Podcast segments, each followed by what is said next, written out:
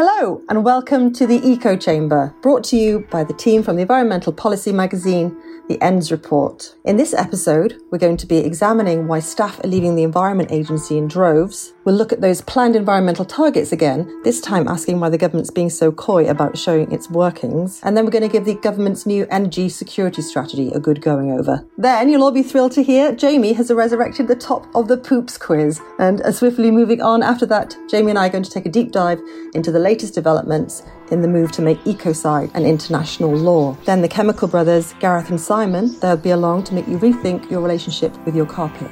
So without further ado, let's enter the Eco Chamber.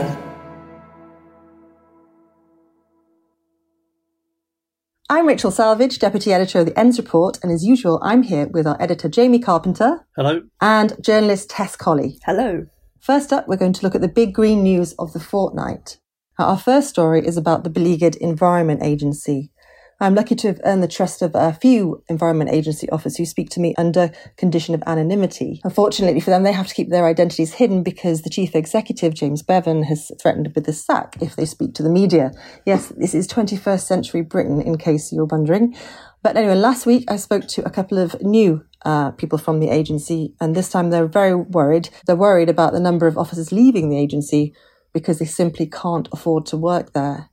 The cost of living crisis obviously has made things even worse, and some people are leaving to go to work at environmental consultancies or places like supermarkets instead, I've been told. So you'd think that the agency would want to help staff out, but it looks like uh, its hands are tied. Is, is that right, Jamie? It, yeah, it is. I mean, I, th- I think there's um, there, there's certainly an issue around cost of living that that's affecting everyone at the moment. So so things like fuel costs, sort of inflation, stuff like that is not not not kind of unique to the Environment Agency. One of the things that, that struck me, sort of looking at looking at these these stories, the, the salaries that, that people are on at the Environment Agency mean that, that, that staff are going to be squeezed probably more than elsewhere. I mean, I thought the I get fired for saying this, but I thought the salaries at Haymarket were bad, but this is kind of completely different different level. It is. I think they're one of the um, the lowest. The entry grade, I think, is is just over £18,000. Similar things are happening at, the, at uh, Natural England, aren't they, Tess? Yes, they are. I was going to say, I mean, that there's a, there's a low band when you talk about 18,000, the, the lowest starting band. I think they're only pipped by Natural England, who are um, in a similar situation. The staff there, there's a staff at Prospect Union who are taking industrial action at the moment, um, which could yet go to strike action. We'll have to see. But yeah, they they very similar story really. People you know having to take second jobs or going into debt because they they they can't afford to do their jobs, which is terrible really. And like Jamie said, it, it's you know this cost of living crisis is affecting people across all sectors. But I think part of the story here is it's been going on for ages anyway, and there's only more and more environmental policy coming out and more things that these people are going to have to do, especially the people on the front line, like you say, needing like fuel costs and all this sort of thing. Yes, um, yeah. And yet they're just getting hit, hit again and again and again, and they're looking around and you know, yeah, the other consultancies or even other parts of the DEFRA group. I mean, the Forestry Commission pays much better than certainly Natural England or or in the Environment Agency. I think that that leaves a bad feeling in a lot of people's mouths. Well, I think that um, Environment agencies somewhat have their hands tied a little bit. They're saying because the Cabinet Office said that they can't award government department can't award their agencies pay um, increase of anything more than three percent, and they could only do a three percent because everything else has to be around two, I think. You can only do a three percent under exceptional circumstances. But the union Unison is arguing that the EA's wages in real terms have dropped by about 21% over the last 10 years. And so it wants a 10% increase, a consolidated increase, which it says would be the retail price index rate of inflation plus an extra 2.5%. And that's what they're, they're kind of going to hold their ground on that. But I don't know whether it's going to result in any action. I think as, as well with all the, the other stuff that's going on at the agency, the morale there is really low. We've written lots of stories about how agency officers can't do the jobs that they're employed to do because they don't have the resources. And this is all on top of, you know, low salaries and sort of feeling undervalued. I think this is a, a really sad place for the agency to be in. And now also the future's looking a little bit uncertain at both agencies as well. I mean, there's going to be a review of them. Can you tell me a little bit more about that? Yeah, so well, DEFRA's said it's looking to do a, a review of all its arm's length bodies. This was a kind of this was in the the Nature Recovery Green Paper that came out a few weeks ago. And it remains to be seen what exactly it's going to mean, if it's going to mean some sort of new kind of merging of, who knows, the EA and, and Natural England or some super quango, or, or if it's going to be a rearranging of the deck chairs. We're not sure yet. Uh, but it's it, like you say, an uncertain future for people working there because I suppose a fear for a lot of them will it will it ultimately mean more cuts at the end of the day. Yeah. I mean, we've been here a number of times over the years, though the same old arguments are there. Should the flood functions be removed from the Environment Agency and the Environment Agency be focused more on kind of being an environmental protection agency? Um, you know, should they merge with Natural England, as you say, to become a super quango? I like that word. Mm. Um, or, you know, or something else altogether. Whatever happens, if there was going to be wholesale change of the Environment Agency, the, the legislation to underpin that, and that wouldn't come around until about 2025 anyway. So it's, it's quite a way off. Um, but apparently, Environment Secretary George Eustice is going to be making a decision on what, if any, changes there will be by, before the summer. So that will be interesting to watch. Yeah, I mean, it doesn't ha- it does- doesn't necessarily have to mean a bad thing, I suppose, because there's a lot to be said. For there's a lot of crossover, and to make things like the new environmental land management schemes work, you really do probably need them working better together than they currently do. Yeah, I agree. It does seem strange with things like water having Natural England and the Environment Agency. So Natural England you'd think would have more involvement in water from the habitats perspective, but obviously, yeah, so maybe that would be another area they could work more closely together. So moving on, our next story is about environmental targets. So the last couple of episodes of the Eco Chamber, we've looked at the government's 12 proposed new environmental goals for improving air quality, water quality, nature, and so on. Um, and let's just say, well, the general consensus is that they've fallen well short of where they need to be. We're not going to go into that. If you want to hear more on that, you can look at the previous couple of episodes. We've gone into that in quite a lot of depth. What we're interested in today is the peculiar manner in which DEFRA is going about uh, consulting on these targets. Clearly, you'd think if you were setting plans to sort of reduce population exposure to particulate matter or something like that, you would have some hardcore data sets and loads of modelling um, that you could then show people how you come to this conclusion that this is the right target. But it hasn't happened that way, Tess, has it? It certainly hasn't, Rachel. Um, yeah, it's quite a strange one, really. It's this big consultation, as you say. Everyone was waiting for these targets uh, after the Environment Act. They're meant to be a really big deal, and they've published them. Uh, and the evidence packs that underpin all the proposals, we still don't have them. And in the consultation, it said, you know, these are going to be published shortly. Why they weren't ready to go at the same time as the consultation, who knows? Because surely the, the, the evidence was there and ready for when they drafted them, but they're not. And there's been all sorts of back and forth between well, I don't know if we can call it back and forth. There's been all sorts of disquiet from green groups because you know they've been calling for this this evidence to come forward, and it's not come. It's six weeks now since the the launch of the consultation, and they're saying, well, we need an extension because if you know we haven't got these this information. Mm. Steph was saying? What's the reason for the for not publishing the evidence reports? They are large and complex, Rachel. well, I would imagine they would be, but why aren't they publishing them? Surely that's ready before now. Yeah, I mean they they they. Uh, it's it's really strange. So that they DEFRA won't give a formal. Well, so far, the the, the press office wouldn't give me a, a, formal comment. However, I was I was in a, an event a couple of days ago, and Rebecca Pow, the Nature Recovery Minister, did say there will be an extension. So we, that seems to be confirmed now.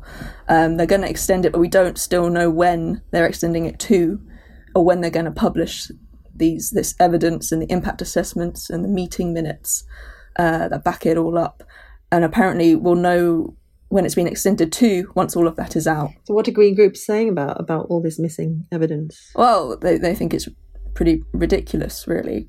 Uh, mm. That it's not ready. Mm. Uh, but ClientEarth have been going for this, particularly they're an environmental, a legal environmental group. I spoke to Kyle Lischak, who, who does their UK work, and he, he was pretty much saying, well, I'll believe it when I see it, when I actually see on the online kind of consultation page, when that says a new date on it, that's that's that's what they want to see. And it's still i checked just before we we uh, did this recording that it still it still says it will close on the 11th of may which is in a couple of weeks. And there's all this information. Mm. um, rebecca pow assured us all in this event the other day that they were not drawn up at random. Yeah i mean is there a world in which defra might have pulled these targets from their own from their own behinds rather than than yeah, rather, rather than than gone to the signs. I mean, I find that really hard to believe, but I can't think why else they're delaying it. It sounds like it sounds like a uh, kind of a textbook case of what they call it policy based evidence making or something. yeah, exactly, exactly. Making the signs fit the targets retrospectively. It's amazing, isn't it? Like, I think I think as Tess is saying, you, you have this um, confirmation from the minister that the, the consultation is going to be extended, and I, th- I think I think Tess you wrote about that there was a stakeholder meeting that was back on the sixth of April where where people were told that the consultation has been is going to be extended, but those those documents still still aren't there. It's absolutely. I'd yeah. love to know what's kind of going on behind the scenes. Yeah, it's, it's been very odd. They weren't keen to tell you either, were they? I mean, you knew before they would admit to you that there was going to be an extension. I know. I mean, why so coy? I said, look, your your your officials have told everyone mm. this. I just want a confirmation, and they they wouldn't. Mm. So, well, the minister said it now in a in a in a forum. Yeah. So you'd think that would that would do it, but mm. we'll see. There's also the environmental principles policy statement. It would be great if you could just give us an overview of what that is, and because it's pretty crucial stuff. Yeah. So the the environmental principles policy statement, which is a mouthful, but that was um, written in the requirement for that was written into the Environment Act, and that's meant to underpin policymaking across government, not just DEFRA, but including DEFRA, uh, and it includes uh, principles like you know the precautionary principles, some pretty important ones, and that was meant to that's meant to be consulted on uh, and put lay before Parliament, and then you know that's meant to inform policy that's made. It was consulted on last March, that closed last June, and no one's seen it since, which is not really what was meant to happen. And yes, as green green groups are saying, well, where is this thing? And in the target consultation, in particular, it says that you know targets must be made and be consistent with the environmental principles. But how can they be consistent with something that apparently hasn't even been finalised?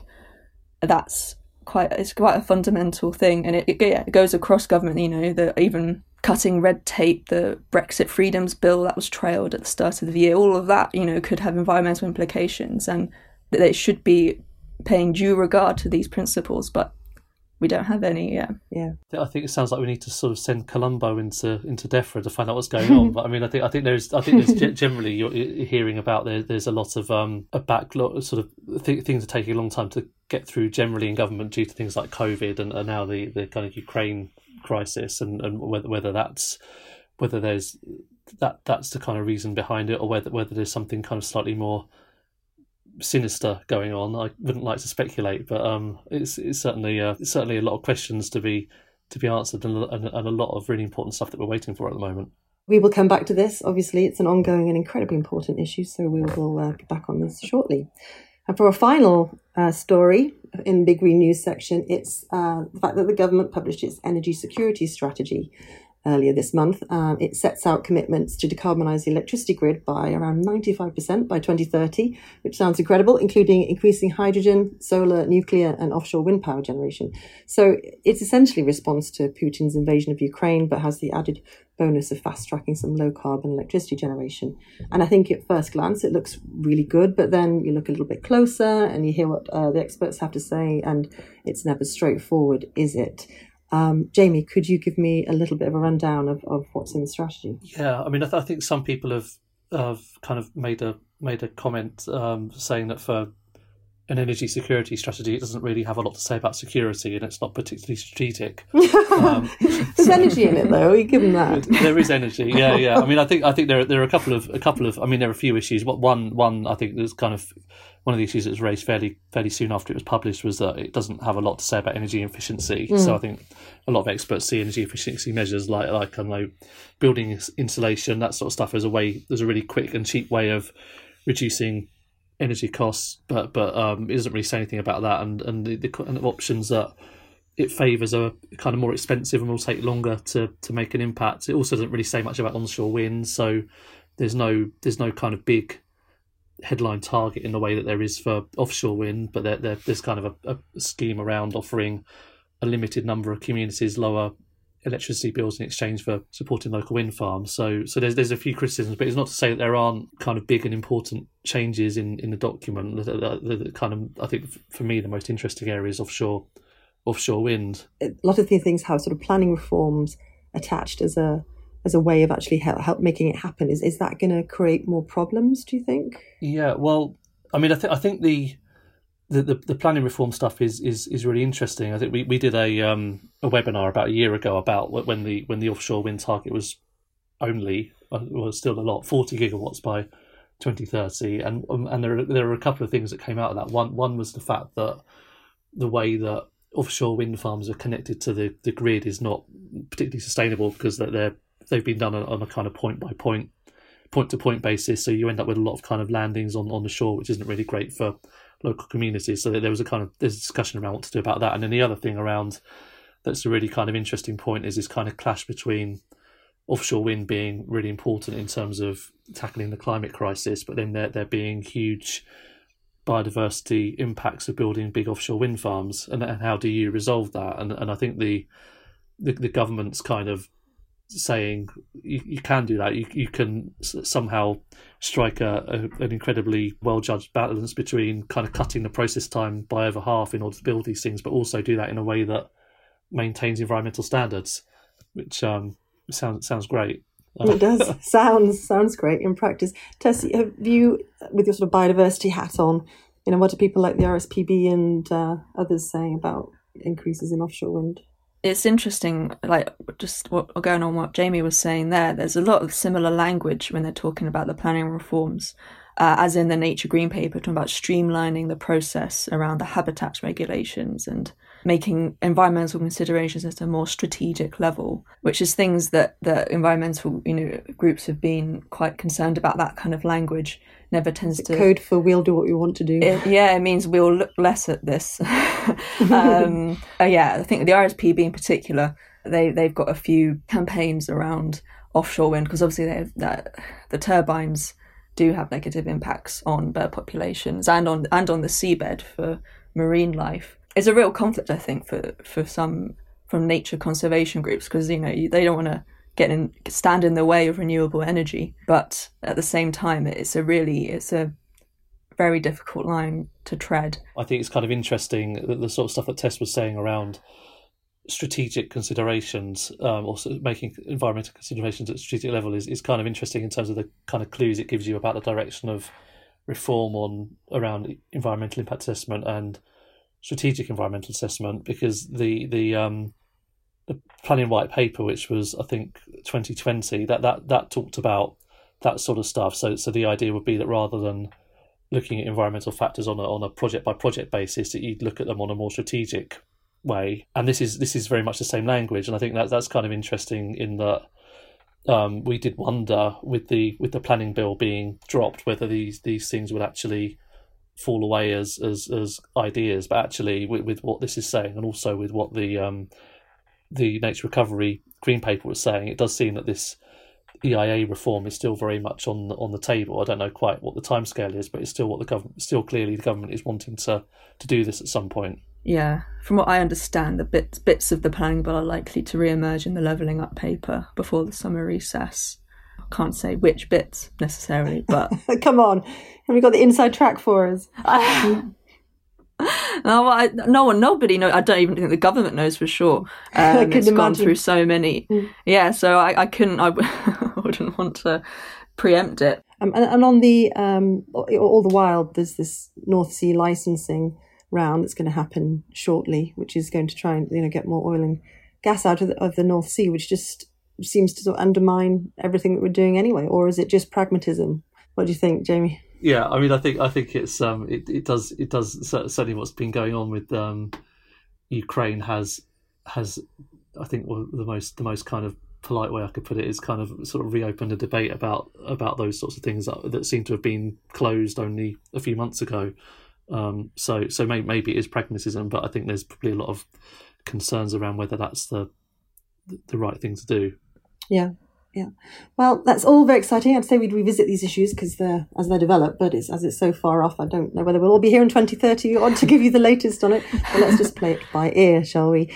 Uh, moving on, we are at the quiz, the quiz section of our Big Green News element, Jamie has reanimated the top of the poops quiz corpse after the Environment Agency published the latest sewage discharge figures earlier this month. These stats are given to the agency by the water sector and show how many times water firms have dumped untreated sewage into our rivers and seas, or at least how much they're willing to admit to.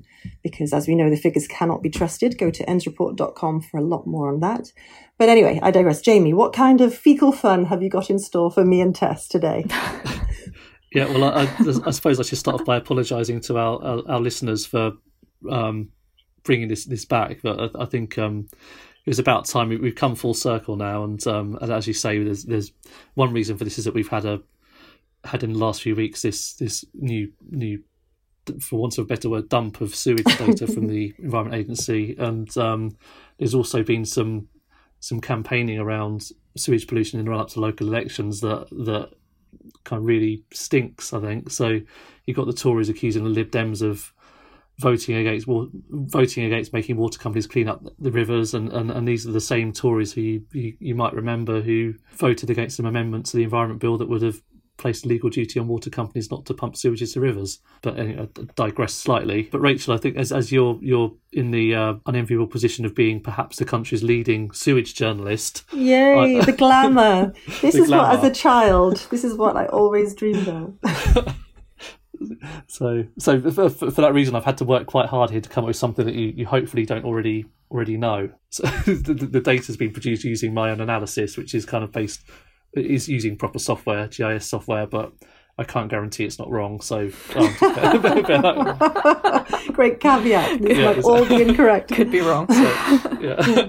so, um, so anyway, for for the question, um, which um, English local authority had the most sewage discharged in 2021 in terms of the total duration in, in hours? So, who is who is top of the poops?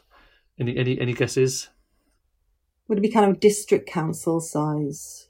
Yeah, these are all districts or metropolitan councils. They're they're not they're not counties. Although some of them might be counties if they if they're unitaries, if that makes sense. Any, any should I give a clue? It's in, in the in the southwest. Um, something around Exeter. Oh no, that was the cleanest city, wasn't it? When you did the cleanest cities index. Close. Dorset. no, other way. Cornwall. Cornwall. It's Cornwall with with more than eighty nine thousand hours of sewage in 2021. The other thing that I did with the data was to look at the hours of sewage per square kilometre, and when you do that, it does tell quite a different story. So you've got, um, if you do it that way, Trafford is actually then top of the poops with 153 hours of sewage discharged per square kilometre, followed by Norwich and then Bolton. Mm. So I have to let Trafford and Cornwall fight it out for the trophy. Yeah. so I expect to. Uh, uh, I think our listeners should be looking out for this stuff on sort of election leaflets popping through their their, their letterboxes any anytime soon. But if you um if you want to find out more, then I'll be publishing the data soon as a as a table and a map, so you can check out endsreport.com for for plenty more lovely sewage stuff. I think we probably have the the most densest sewage coverage of any publication. Maybe we're top of the poops. Yes. After all. Wonderful. Now I understand why Jamie's so attracted to this uh, area. Brilliant. Okay, thank you so much for that. That brings us to the end of the Big Green News section. Thank you, Jamie, and thank you, Tess.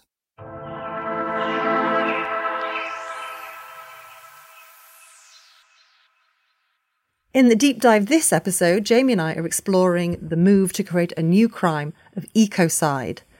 If successful, this would make the wide scale, long term, and severe destruction of the environment an international crime. It's not a new idea. So, back in the 70s, a US law expert, Richard Falk, uh, drafted the Ecocide Convention, which sought to challenge irreparable damage to the environment caused by people uh, in both times of war and in times of peace. There was talk of expanding the 1948 Genocide Convention to include it, and there were moves in the 90s to get it into the Rome Statute of the International Criminal Court. Then in 2010, UK barrister Polly Higgins, who passed away recently in, in 2019, she resurrected the idea of creating this new law in her book Eradicating Ecocide, and she submitted a proposal to the UN International Law Commission. So, Jamie, where are we now, 10 years on? More than 10 years on. Yeah, well, actually, it's um, the the idea at the moment seems very much like it's it's kind of gathering a bit of momentum. So, and I think the idea here that is that systematic environmental destruction becomes an international crime against peace and that the instigators are treated in the same way as war criminals. So you might see, for example, someone like um, Brazil's president Jair Bolsonaro mm. up before the, up up in the Hague over over deforestation in the Amazon, which has been largely fueled by deregulation, or, or you might see people sort of um, in the dock over transboundary nuclear accidents or or major oil spills, stuff like that. So, and, and the idea, I think, when when when you look now, you see pictures of protests around the world, this kind of term has now really captured the imagination. Yeah. And you have people like like the Pope has kind of backed this. So he's proposed um, a couple of years ago that, that, sins against ecology be added to the the teachings of the Catholic Church. And and from um, our sister title ENDS Europe, there's quite a few stories now where around the idea being discussed in um, several EU member states and um, in, in, in Brussels as well in the European Parliament. So, what's the Parliament's position on this? Well, at the moment, there's a um, a bit of a push from Green MEPs to get the EU to recognise the crime of ecocide, and, and this is in, in the context of um, a proposed tightening of the EU's environmental crime directive. There's some action at, at member state level. So, um, Belgium late last year became the first EU country to legally recognise the crime of ecocide. Um, it's been discussed by several other EU countries like France and Sweden. Do they all have the same definition of ecocide? That I I don't know that. I mean, I think there has been that that's been one of the kind of crunch hmm. or key kind of issues around this. So the definition of ecocide is is a very important thing, and there's been a bit of a um, tussle around how it should be framed. So one one of the kind of considerations around whether the definition should kind of cover something like climate change or not, and we have ended up with a um, a definition drafted by legal experts from around the world that was published in, in mid 21, which is that it is unlawful or wanton acts committed with knowledge that there is a substantial likelihood of severe and either widespread or long term damage yeah. to the environment being caused by those acts. Mm. So that definition didn't actually, in the end, cover climate change. And it was kind of, I think it was kind of rejected because there was a concern that including that might make it more difficult for countries and, and corporations to endorse the proposed new law. So, what needs to happen now for ecocide to be made an international crime? For that to happen, the, the Rome Statute of the International Criminal Court, which effectively sets a legal framework for existing crimes against peace, would, would need to be amended. Okay. And actually, that's kind of relatively straightforward. So, the the head of a, an ICC member state must submit a formal amendment proposal to the UN Secretary General, who would then alert other ICC members, and then that would go to a plenary meeting, and the majority has to agree to take it forward. So, if ecocide does become a crime, how will it be enforced? Well, there there are a few issues with this. One of the issues with, with, is that um, it would only be binding for ICC members. So right. there are only there are only 122 countries that have actually ratified the Rome Statute, and there there are some notable absentees like the um, United States, China, India, and Israel. So, oh, right. um, so so there's an immediate kind of hurdle there, and mm. I think it's actually quite unlikely that a majority of ICC member states would actually pass such law as well. So I think it feels like we, we might get somewhere with this. Actually, it's probably still quite a long way to go to, see the first example of someone, be it a company or or, or um, prime minister or president, sort of facing charges under this this proposed crime. Yeah, I think ecocide makes a, a lot of sense, especially in the times that we're living in at the moment. And I hope they manage to get more traction with it in future but we will be watching this space closely and we will bring you an update as soon as we have it. So that brings us to the end of our deep dive for this episode. Thank you very much for all that information, Jamie. That was very interesting. And next up, we have Gareth Simpkins and Simon Pickstone, our chemical brothers.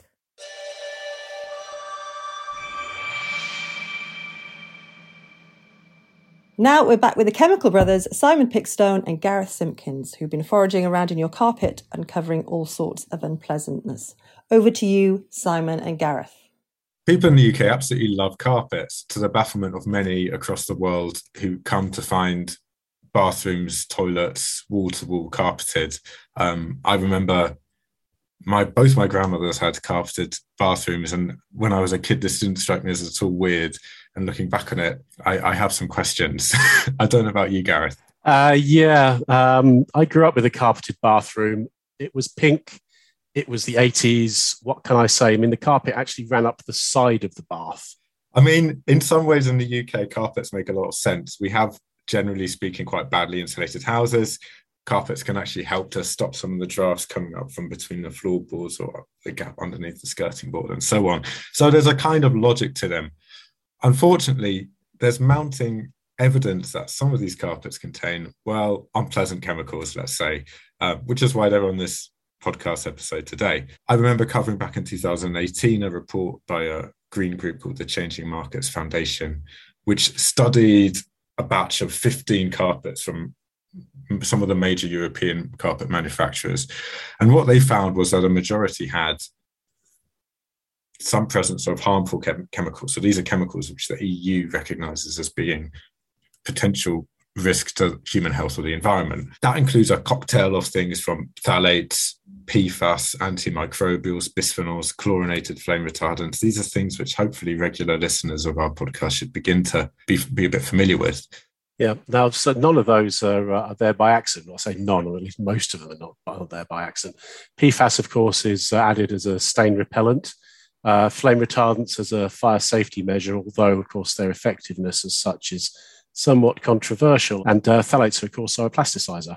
What's interesting as well is if you go on the big websites, a lot, a lot of the say stain resistant qualities of a carpet are things that are marketed to you as the consumer and you think well why not like why not have a stain resistant carpet sounds like a good idea these qualities are often marketed so you know stain resistance is a thing that you will see a lot of carpets being being advertised with. What the study found, though, this 2018 study, is that some of the chemicals are not there, but not intentionally added, but are there Mm, almost by accident, and it's generally because they're found in the recycle in recycled PVC. And we're talking here about things that have long been restricted in Europe. I mean, DHP is, the, is, is one of the chemicals that they that they mentioned, DHP was one of the first to be added to the EU's authorization list for, for hazardous chemicals. And yet it appears alarmingly often in all kinds of recycled products because PVC just just contains it because old PVC, it was a, it was a thing that you added to it. Yeah, I mean, the DHP, of course, is an endocrine disruptor uh, acting as an anti-androgen.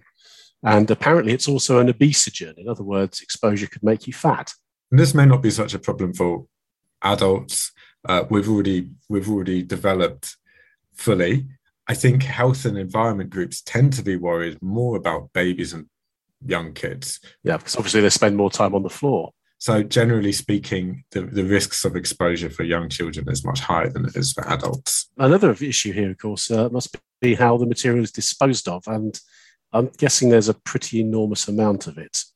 Yeah, I mean, one of the amazing things is just how much waste is generated through through carpets. Very little of this is recycled, and that may be, you know, no bad thing if these carpets are all full of hazardous chemicals. There's a, there was a report again uh, from 2018 by a green group called the European Environmental Bureau um, who are based in Brussels. They're less well known in the UK, uh, but they're one of the major Brussels green groups.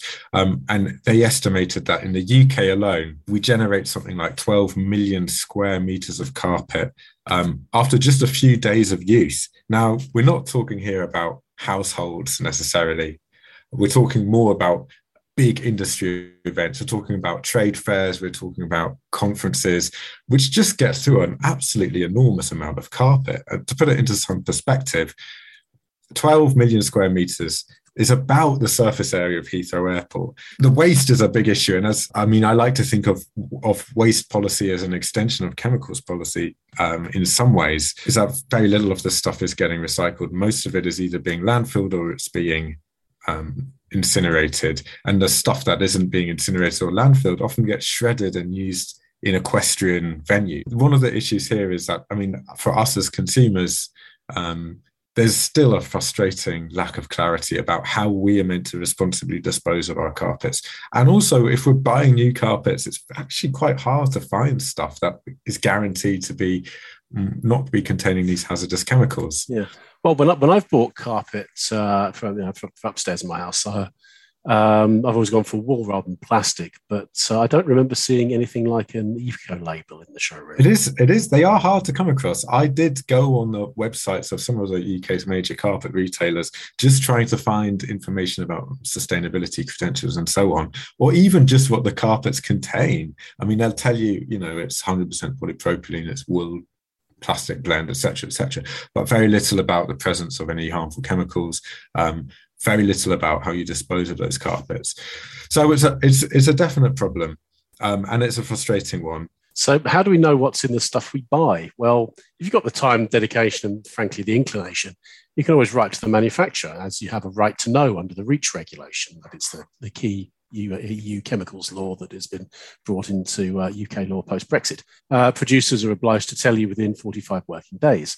But that only applies to the nastiest of the nasties, not substances that merely raise an eyebrow or in the pipeline for hard, harder regulation. It only applies to SVHCs, substances of very high concern under the regulation. If you don't fancy having to write to the retailers yourself to ask whether there's any substances of very high concern in their carpets, there are some eco labels out there that you could have a go trying to spot in the UK in the wild. Nordic Swan, which is a Scandinavian initiative, is quite good. And Blue Angel, which is based in Germany, Blauer Engel, also are good in that they, they products that are certified with these things can't have phthalates in their backing. Another would be there are companies that, that pride themselves on producing eco-friendly organic carpets. That might be something to look into and potentially have a chat with them about what exactly they're using instead. Well, it's uh, one thing I did myself was uh, replace my downstairs carpet with uh, laminate flooring over lockdown two years ago, and uh, I did quite a good job, if I do say so myself. But uh, I imagine that itself would uh, come with its own concerns, not least all the dust from cutting the stuff up. That was a nightmare. Perhaps that's one to address in another episode. Indeed. Th- thanks, Gareth. Back to you, Rachel. So that brings us to the end of this episode of the Eco Chamber. Thank you to our editor Jamie Carpenter and journalist Tess Colley, Gareth Simpkins, and Simon Pickstone. If you're interested in hearing more about any of the stories we've been discussing today, please go to endsreport.com where you'll find more detail than you could possibly ever need. Don't forget to subscribe to the podcast and we'll see you next time. The Eco Chamber was produced by Ade Bambala from Rethink Audio.